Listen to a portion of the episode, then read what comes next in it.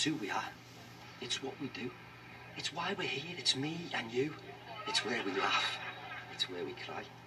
It's where we shout and gasp and groan. It's where we meet, week by week. Everton, at home. Everton, at home. At home with those who care.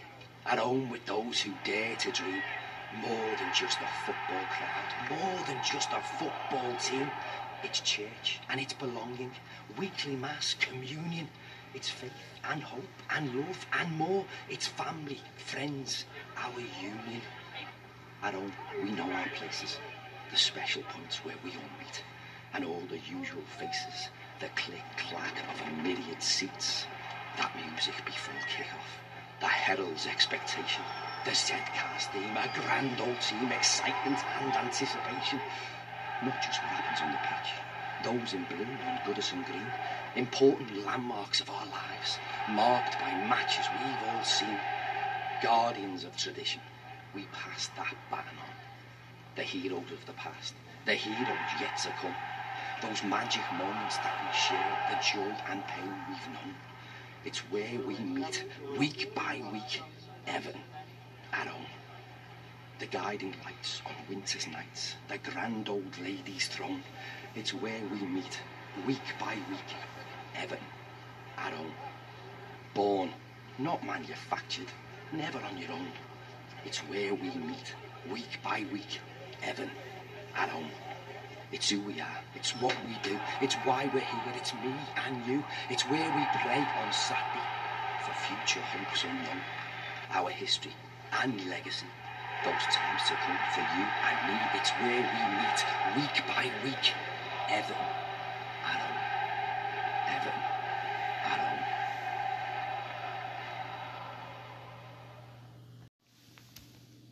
And hi guys, Ash here again from the Goodison Blues Supporters Club Ireland, and this is episode number 92 of the Goodison Blues Supporters Club Ireland podcast. Yes, it's another edition, and this time we are looking forward and looking towards the Blues' first trip of the season away from home. Leeds United, of course, host Everton at Elland Road on Saturday.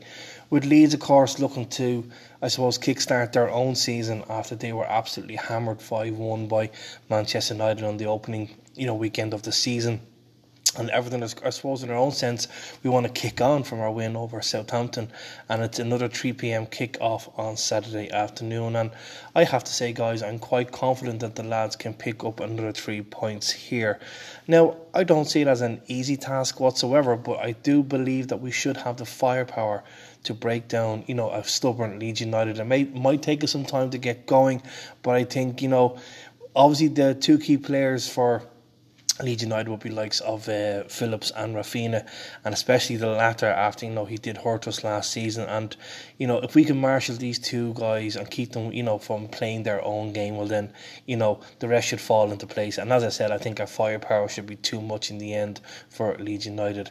James Rodriguez looks like he's not going to feature again.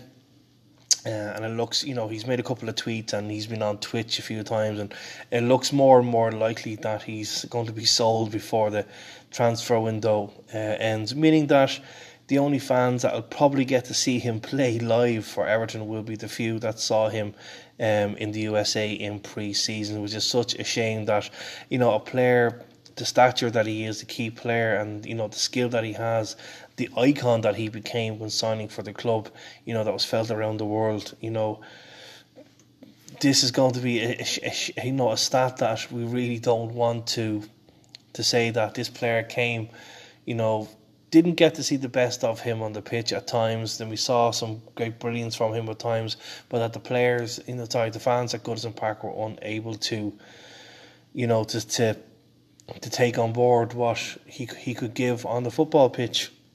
So a win here, of course, would be another show of contempt by Rafa Benitez that he means business and that his mindset is fixed on the task of proving he can bring success back to Everton Football Club. Uh, of course, Dominic Calvert-Lewin will be hoping to get on, you know, keep the service he received from both uh, Andros Townsend and Demarai Gray against Southampton and continue his story, uh, scoring start to the season. Uh, even Spurs and Arsenal have been linked with Dominic over the last couple of days, especially Arsenal apparently willing to offer 40 million. not even close, Arsenal, not even close. Uh, so, as far as I'm concerned, Arsenal, well, every club needs to go elsewhere. Um, if they think they're going to get a Dominic Calvert-Lewin on the cheap, and if somehow the club sells him for forty million, you know, then there'll be going to be seriously a lot of you know angry fans out there, especially if there wasn't a replacement brought in. But we know Dominic Calvert-Lewin gets better every single season. He is a tremendous header of the ball, and tax the ball really well. And now that we have players like Andros Townsend and Demarai Gray that are going to be able to put the ball onto his head, we can't afford to let him go. Richarlison will, will, will obviously bane from that as well, especially in the first goal against Southampton. Um, the header over the top by Andros Townsend found Richarlison for the equaliser. So you know, if Don can keep it up, he could easily beat his 16 goal tally from last season.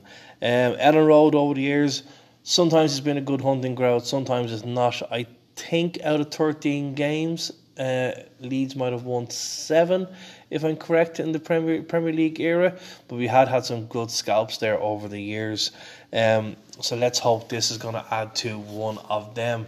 Uh, I suppose, you know, the game itself uh, could be quite tasty. Both managers are, both managers would be, you know, they'd be known as great tacticians. You know, it'll be interesting to see if Rafa makes any changes or will he feel that the eleven that started last Saturday will suffice for the game. You know, Richarlison, we all know that he, he's up for playing. He wants to play, and you know, with with the next game coming up against Huddersfield in the the, the, the League Cup, you know, maybe he might say, okay, for this game, let's put Richarlison on the bench, you know, save his uh, energy. And then, if you know, because obviously he's not long back from the Olympics, as we know, he is keen to play. But with the game, as I said, in horizon on Tuesday, leave him on the bench maybe, and then you know, I can't see him featuring starting at least against Huddersfield on Tuesday. But we'll all see what happens. Time will tell.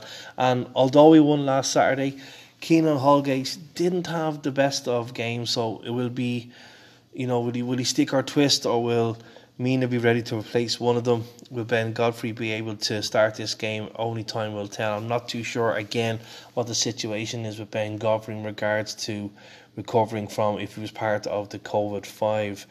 Also, with Nathan Broadhead gone out on loan since his few minutes against Southampton, we're going to be very light in attacking forward options again. So it looks like you know, you know, Moise Kean might be on the bench this time round. A lot of the reports are saying that he's not available for the game, and for me, this means that the club do really need to go back into the transfer market uh, with two positions, you know, really key, which is obviously right back and another forward. Now, whether both positions are going to be brought in on permanence, whether they're going to be big key signings or whether they're going to be loan deals. You know, worst case scenario, we do have to get loan deals in, and especially in that forward line, but not something like Josh King, who just didn't he didn't get a chance last season to you know to see what he could do for Everton. Um, so the starting lineup for me, I suppose, I probably would go with the same start as this, you know, the same guys that played against Southampton. Maybe Mason Holgate coming out if Godfrey is in and is available, he will offer that little bit more pace to deal with the likes of Patrick Bamford, uh, you know, against Leeds for for Leeds United. Prediction wise, I'm to go. I'll go the same as I did for last week. I'll go with a 2 0 win. I am confident again with Dom. Um, and maybe Andros Townsend getting amongst the goals so he gets his first goal of the season, hopefully. So, yeah, 2 0 win. I'm going to st- st- stick my, my heart on that. I think I think we will be capable of. It might take time. It might not. We might not get the goals in the second half. I think once we get that first goal, then the second will come shortly after that. Don't forget, guys, to check your fantasy football team uh, you know, ahead of the weekend. Uh, congrats to Niall Finnegan, who heads the charts with 107 points from the first game, while yours truly is second bottom. So, so much more to improve over the weekend. So, don't forget, guys, you can fill in, you know, still join the league. But if you're using the fantasy football app or if you go to fantasy.premierleague.com and select the section from fantasy and then you can use the code 1v6f62 all those letters are lowercase. That's 1v6f62 all lowercase and you can join the Goodison Blue Supporters Club Ireland League. So yeah um, it's a 3 o'clock kickoff as I said on Saturday enjoy the game wherever you watch it. I certainly will, will hopefully be watching it, and we'll be back later then with a match reaction and hopefully another three points for Everton as they the new uh, Benitez regime rolls on. Okay, take care, guys, and enjoy your weekend. Bye bye. And to finish off this week's podcast, we look back at Seamus Coleman and the couple of minutes interview he gave uh, to Everton TV about his Goodison Park debut. So stay tuned and listen in to 60 Grand. Um, when I think back to my, my debut at Goodison um, against Tottenham, the game had started. I was I was on the bench. I remember sitting beside sitting beside Shane Duffy and uh, Joe Yobo um, pulled up with his hamstring or his calf.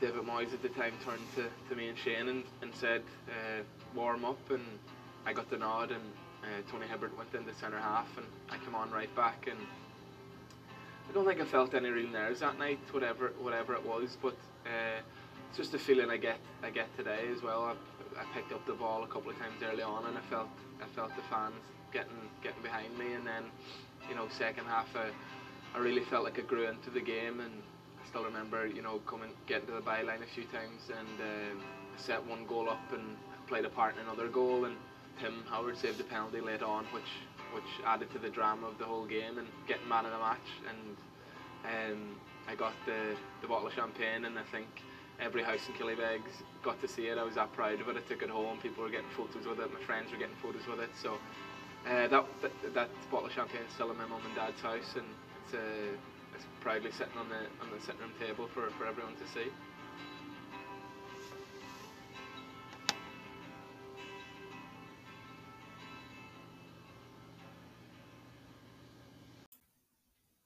Once again, thank you for listening to the Goodison Blues podcast. This has been brought to you by Ash from the and Blues Supporters Club Ireland. Pass this message around to all your Evertonian friends around the world to help us get more listeners. Until then, take care and have a very, very good evening.